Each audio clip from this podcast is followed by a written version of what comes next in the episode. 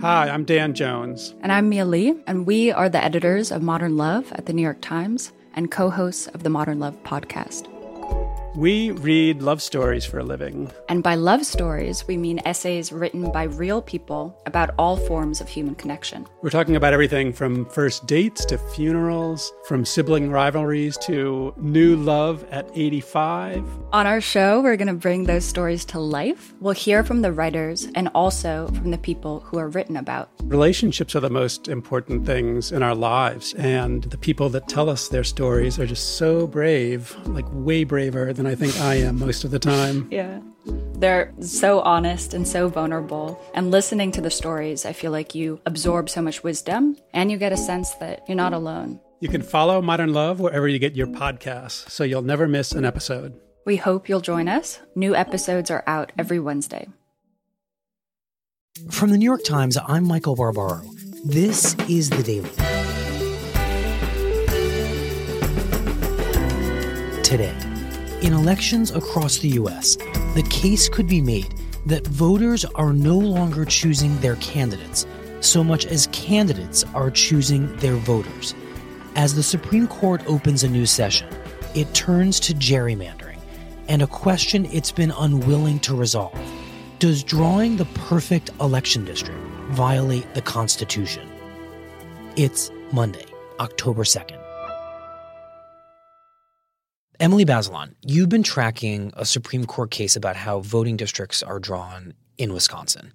Tell me about the map room. So this is spring 2011, and a longtime Republican legislator named Dale Schultz takes a walk, a short block from his office in the Madison Capitol, the Wisconsin legislature, to a law firm with deep ties to the Republican Party in Wisconsin called Michael Best and Friedrich. I went up several floors. I don't remember exactly how many floors it was, but I went up several floors and was ushered into a very bright room. The map room. The map room, exactly. So once he's inside, the first thing that happens is he's asked to sign a confidentiality agreement because what was happening in the map room was supposed to be a closely held secret among Republican lawmakers and the people who were drawing these maps. So it didn't seem out of the ordinary to me. In the event of a lawsuit, you wouldn't want information out. I didn't have any problem with it. And you signed it? And I signed it, yes. So once he signed the confidentiality agreement, the folks in the room who are legislative aides and former aides unveil for him a small sliver of the new maps they are working on for the Wisconsin legislature for the next election in 2012. And there in front of me was a colored map of my district. Mostly rural, lots of farmland, some small towns kind of sprinkled in there. And Dale, what kind of changes to your district did you hope you would find when you looked at this map? You know, I don't have high expectations at this point because I had been making, I guess, a nuisance of myself. At the state capitol in Madison, Wisconsin, the crowds there growing louder tonight with much of this nation watching because Madison is now the epicenter of a fierce debate over how and how much to pay public workers. With already at this point, he's been causing some trouble for the Republican caucus. The new governor at that point, Scott Walker, had been behind an effort to really curtail the power of public sector unions in Wisconsin, and Schultz was the only Republican who voted against it. Wisconsin State Senator Dale Schultz, he joins us now live from Madison. Good morning to you, sir. Good morning, Gretchen. I understand you feel sort of on an island by yourself right now because... I hadn't been a 100% team player, and these days in politics, independence is not valued at all. So the Republicans don't want to have anything to do with you. How does it feel to be alone? Well, you know, quite frankly, I wondered whether they were going to reapportion me into Iowa. I mean, I didn't think that anybody was going to do me a favor at all. So I walked in, looked at the map, realized after a little hesitation, this was a very winnable district. So even Dale Schultz, who's arguably the Republican that Republicans like least in Wisconsin, is given a more winnable district on this map. Who else is invited into this map room, Emily, after Schultz or before him? Around the same time, almost every Republican lawmaker, so every member of the state assembly and the state senate, but no Democrat. Never, not one. How is it that a single party would be able to draw up all these voting districts that are being shown to the lawmakers in the map room? The legislative districts in this country change every 10 years because every time we have a census, the Constitution calls for reapportionment. And that means that you make sure that you still have a roughly equal number of people in each district. Mm-hmm. In Wisconsin, the legislature draws the lines. And the governor and both state houses were controlled by Republicans in 2011. And so they were the ones controlling the entire map-making process. Senator Schultz, were you surprised at all that Democrats were being excluded from this process? No, I think I knew that Democrats were being excluded from the process. And I don't, quite frankly, know why that didn't set off a flag for me. It just didn't. So I left, and my first inkling that something was, radically different this time around is when the results came out after the election. First on Fox, Election Day finally arrived, and now that the polls are officially closing, we wait for results. The next election in Wisconsin is November 2012, and this is the year that Barack Obama is running for re-election. Right. Wisconsin will officially go to Barack Obama. We're going to continue to check in. So Democrats actually win the state. Obama wins, and Democrats get 53% of the votes for the Wisconsin State Assembly. And yet, with only 47% of the vote, Republicans take 60 of 99 seats. While Democrats managed to win the top of the ticket in Wisconsin, they'll remain out of the majority in the state house. Republicans will control that house 60 to 39. Leaders are Democrats had actually won more votes statewide than Republicans, and yet we had this rout in legislative seats for Republicans. And I just kind of scratched my head. How can that be? That can't be right.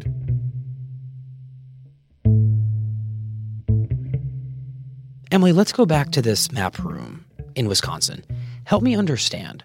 Republicans, who, as you said, were in control and are drawing these voting districts, how did they draw these maps in such a way that would have given their candidates these kinds of wins? What was happening in this map room were the most sophisticated new tools that people have for redistricting were being deployed to try to make sure that Republican voters would be spread throughout Wisconsin as efficiently as possible. And Democratic voters would have their ability to elect the candidates of their choice limited as much as possible. And these are the twin tools of gerrymandering. The kind of shorthand for them is cracking, spreading voters, and packing, concentrating voters. So, for example, if you have a district that's 90% Democratic, then you've used up a lot of those votes in that district, and those folks won't be voting out in surrounding districts where maybe they could tilt the election in a different direction. That's packing. That's packing. And what's cracking? Cracking is when you spread out your supporters efficiently so that you have like a 52% majority in a district instead of 65%. And part of what was happening in the map room was computer modeling and regression analyses that allowed the map makers to see, okay, well, what if it's a wave election? What if Democrats win by a lot more than they have historically? How safe will we be based on all these different potential configurations of the map? Or what if it's a wave Republican election? Or what if it's more standard? And so when you have that kind of data available to you and that kind of modeling, you can make a really safe, pretty close prediction about how to distribute your voters to maximum partisan advantage. And when you look back at the map-making process in Wisconsin, the maximum number of seats that Republicans hoped their new maps would produce was 59. So they were right almost there. They almost predicted exactly what would happen in 2012 with these new maps. And it sounds like it kept happening. Right. It worked in 2012, and importantly, it continued to work in 2014 and 2016. There have now been 3 elections for state assembly in Wisconsin since these new maps, and in each of them, Republicans have won a significantly disproportionate share of seats based on their vote total. Just thinking about the image that you have evoked here of lawmakers going into a law firm, sign these confidentiality agreements, and getting the districts that they want in order to win, and then a year or so later, that's exactly what happens in an election. I mean, there's no smoke and cigars in the room, but it feels like some kind of dark fantasy of gerrymandering. Right. All right, breaking news just moments ago. The Supreme Court announcing they will take up a major case on political gerrymandering. Joining us live, CNN's Jessica Snyder. So what does the story of the map room and what happened in 2011 and 2012 in Wisconsin have to do with this case that the Supreme Court is taking up this week, Gill versus Whitford? So the events of the map room and the map that it yielded have led to a challenge to Wisconsin's redistricting process. The justices will decide whether drawing political boundaries in a state that favor one political party over another violates the Constitution. And the plaintiffs, who are Democratic voters in Wisconsin, are making two legal arguments. Mm-hmm. They're saying that their equal protection rights were violated under the Constitution because they were treated differently from Republican voters. And they're also arguing that their First Amendment rights were violated because the redistricting was done based on their political views and who they associate with. That, in other words, because they're Democrats who were associating together and who believe in the Democratic Party, they were treated differently, and that that's a violation of their speech and their freedom of association. Given what you've just laid out, what are the stakes in this Supreme Court case? Oh, the stakes are super high because the Supreme Court has never struck down a redistricting plan based on partisan gerrymandering. Ever. And so that means, from the point of view of the Constitution, anything goes. The question is whether the Supreme Court is willing at this point to intervene in any way and create essentially like a new area of law. The second case I have to announce is... The last time, or one of the last times, the court looked at this issue was in 2004. Veith versus Jubileer.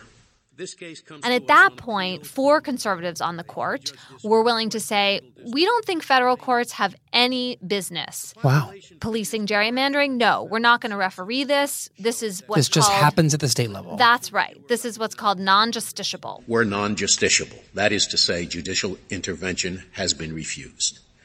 If states don't like how their districts are being drawn, they can create a state law that referees them, or they can set up nonpartisan or bipartisan commissions and take the districting out of the hands of the legislature.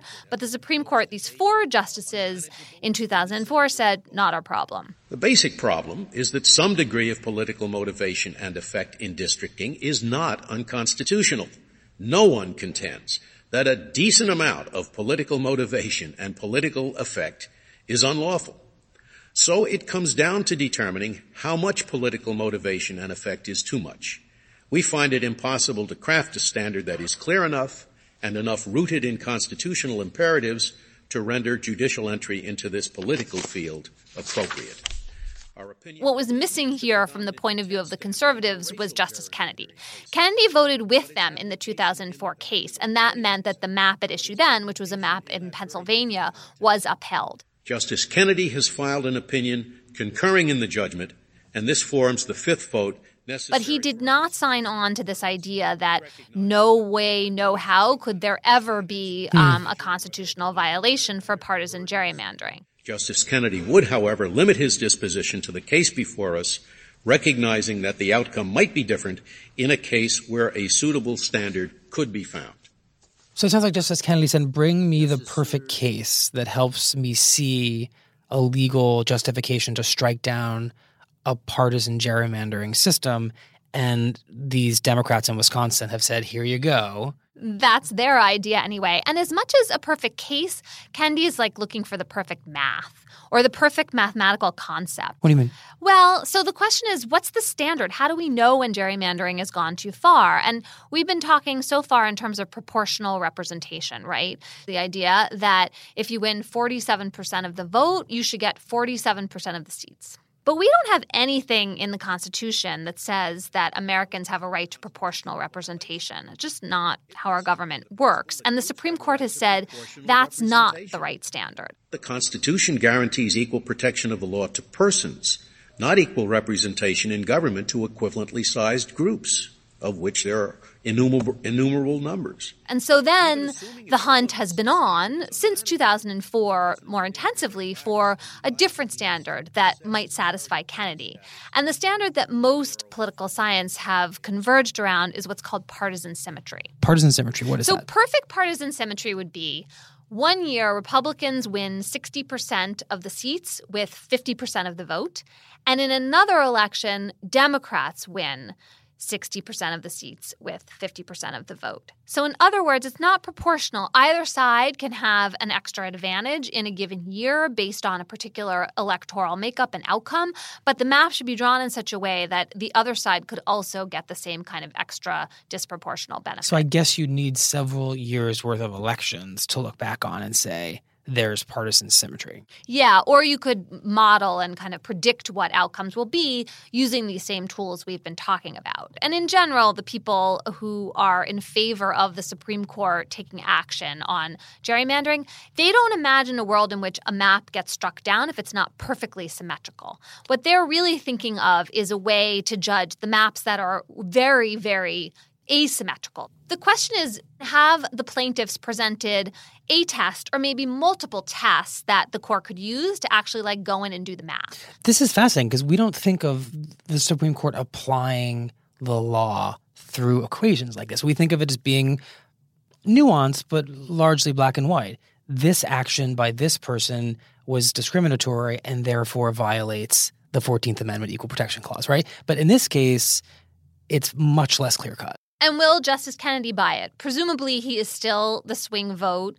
Will he think that they have a good enough formula, something that makes sense and that also the lower courts can apply? Because, you know, once the Supreme Court opens this door, it's the lower courts who are really going to have to referee gerrymandering. And so the Supreme Court is going to want to give them some kind of standard so that lower court judges can play around with different tests and measures and see for themselves how to judge what extreme gerrymandering is. Could be some good news for Republicans. We're going to talk about the state Senate race right now. There are 33 states. Senator Schultz, if we go back to this moment as you're watching these election results roll in and you're realizing the impact of all this redistricting, how did you feel in that moment? I think there was a sense of surprise and discomfort. If you've been in office for a long time, you've been through redistricting. I myself have heard others and have said it myself. All I care is I get a fair map. This is a contest of ideas, and we have the better ideas, and we'll be just fine. Suddenly I began to realize that this was more about manipulation than it was about ideas. The public was saying, no, we don't like what you've been doing, and yet we're winning seats. And so you're drawn to the logical conclusion, are the voters picking the candidates they want to represent them? Or are the candidates picking the voters they want to vote for them? And which is it? I don't think there's any question that we are in an era of legislators, including us, we're picking our voters. And as somebody who believes in the guiding principles of our government, that gave me pause. The elections were essentially rigged. So how do you want the Supreme Court to rule in this case? Because it sounds like you want it to rule against your own party.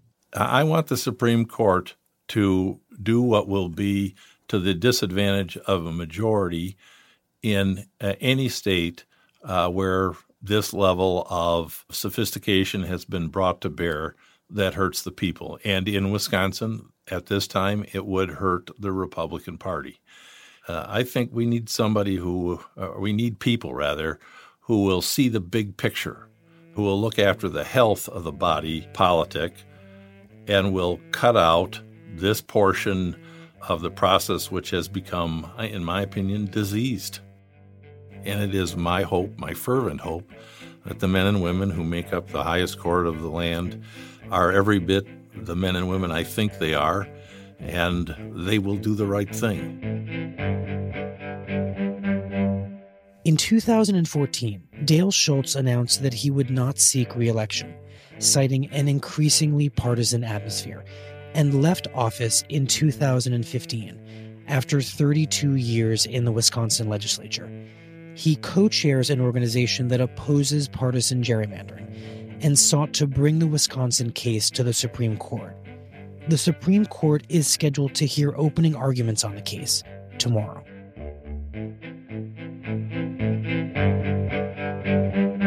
We'll be right back. When times became uncertain, Womply pivoted their technology platform and committed to help small businesses and self-employed workers get approved for their PPP loan. In just a few months, Womply has helped 1 million businesses across America to secure much-needed funding so they can continue to stay open and serve their communities. Womply helps small businesses thrive. Visit womply.com to learn more. On Sunday night, a gunman opened fire on an outdoor country music festival in Las Vegas, in one of the deadliest mass shootings in U.S. history. More than 50 people were killed, and well over 400 people were injured. The shooter has been identified as 64-year-old Stephen Paddock, who is believed to have killed himself before police entered his hotel room on the 32nd floor along the Las Vegas Strip, overlooking the concert venue.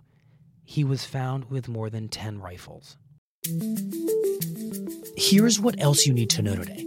As emergency workers and troops struggle to restore basic services to Puerto Rico, President Trump is lashing out at the mayor of Puerto Rico's capital city and suggesting that the people of the island have not done enough to help themselves. The episode began on Thursday after the mayor of San Juan, Carmen Yulín Cruz, heard Trump's Secretary of Homeland Security, Elaine Duke, describing conditions in Puerto Rico on CNN. It is really a good news story in terms of our ability to reach people and the limited number of deaths that have taken place in such a devastating hurricane. Cruz reacted with disbelief. Well, maybe from where she's standing, it's a good news story. When you're drinking from a creek, it's not a good news story. When you don't have food for a baby, it's not a good news story. When you have to pull people down from their buildings, because, you know, I'm sorry, but that really upsets me and frustrates me. You know, get up. I would ask her to come down here and visit the towns and then make a statement like that, which frankly, it is an irresponsible statement. Damn it, this is not a good news story. This is a people are dying story. This is a life or death story. It escalated on Saturday when the president tweeted, quote, "Such poor leadership by the mayor of San Juan and others in Puerto Rico who are not able to get their workers to help." The president also accused Mayor Cruz of criticizing his administration at the urging of Democrats, a claim Cruz immediately disputed. Did anyone tell you to go out yesterday and to name Donald Trump as you were making your pleas for help? Actually, I was asking for help. I wasn't saying anything nasty about the president. So I will continue to do whatever I have to do, say whatever I have to say, do compliment the people that I need to compliment and call out the people that I need to call out. This isn't about me. This isn't about anyone. This is about lives that are being lost if things do not get done properly real quickly. On Tuesday, President Trump will visit Puerto Rico himself to survey the damage from the storm and assess the state of the relief effort.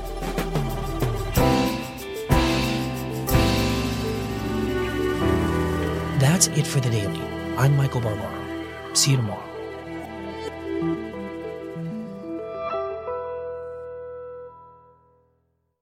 You're still running your business on QuickBooks? More like quicksand. The bigger your company grows, the faster you sync with outdated software. NetSuite by Oracle is the scalable solution to run all key back-office operations, no matter how big your company grows. 93% of surveyed organizations increase visibility and control since making the switch from QuickBooks to NetSuite. Right now, NetSuite is offering a one-of-a-kind financing program. Head to netsuite.com/daily. That's special financing at netsuite.com/daily. netsuite.com/daily.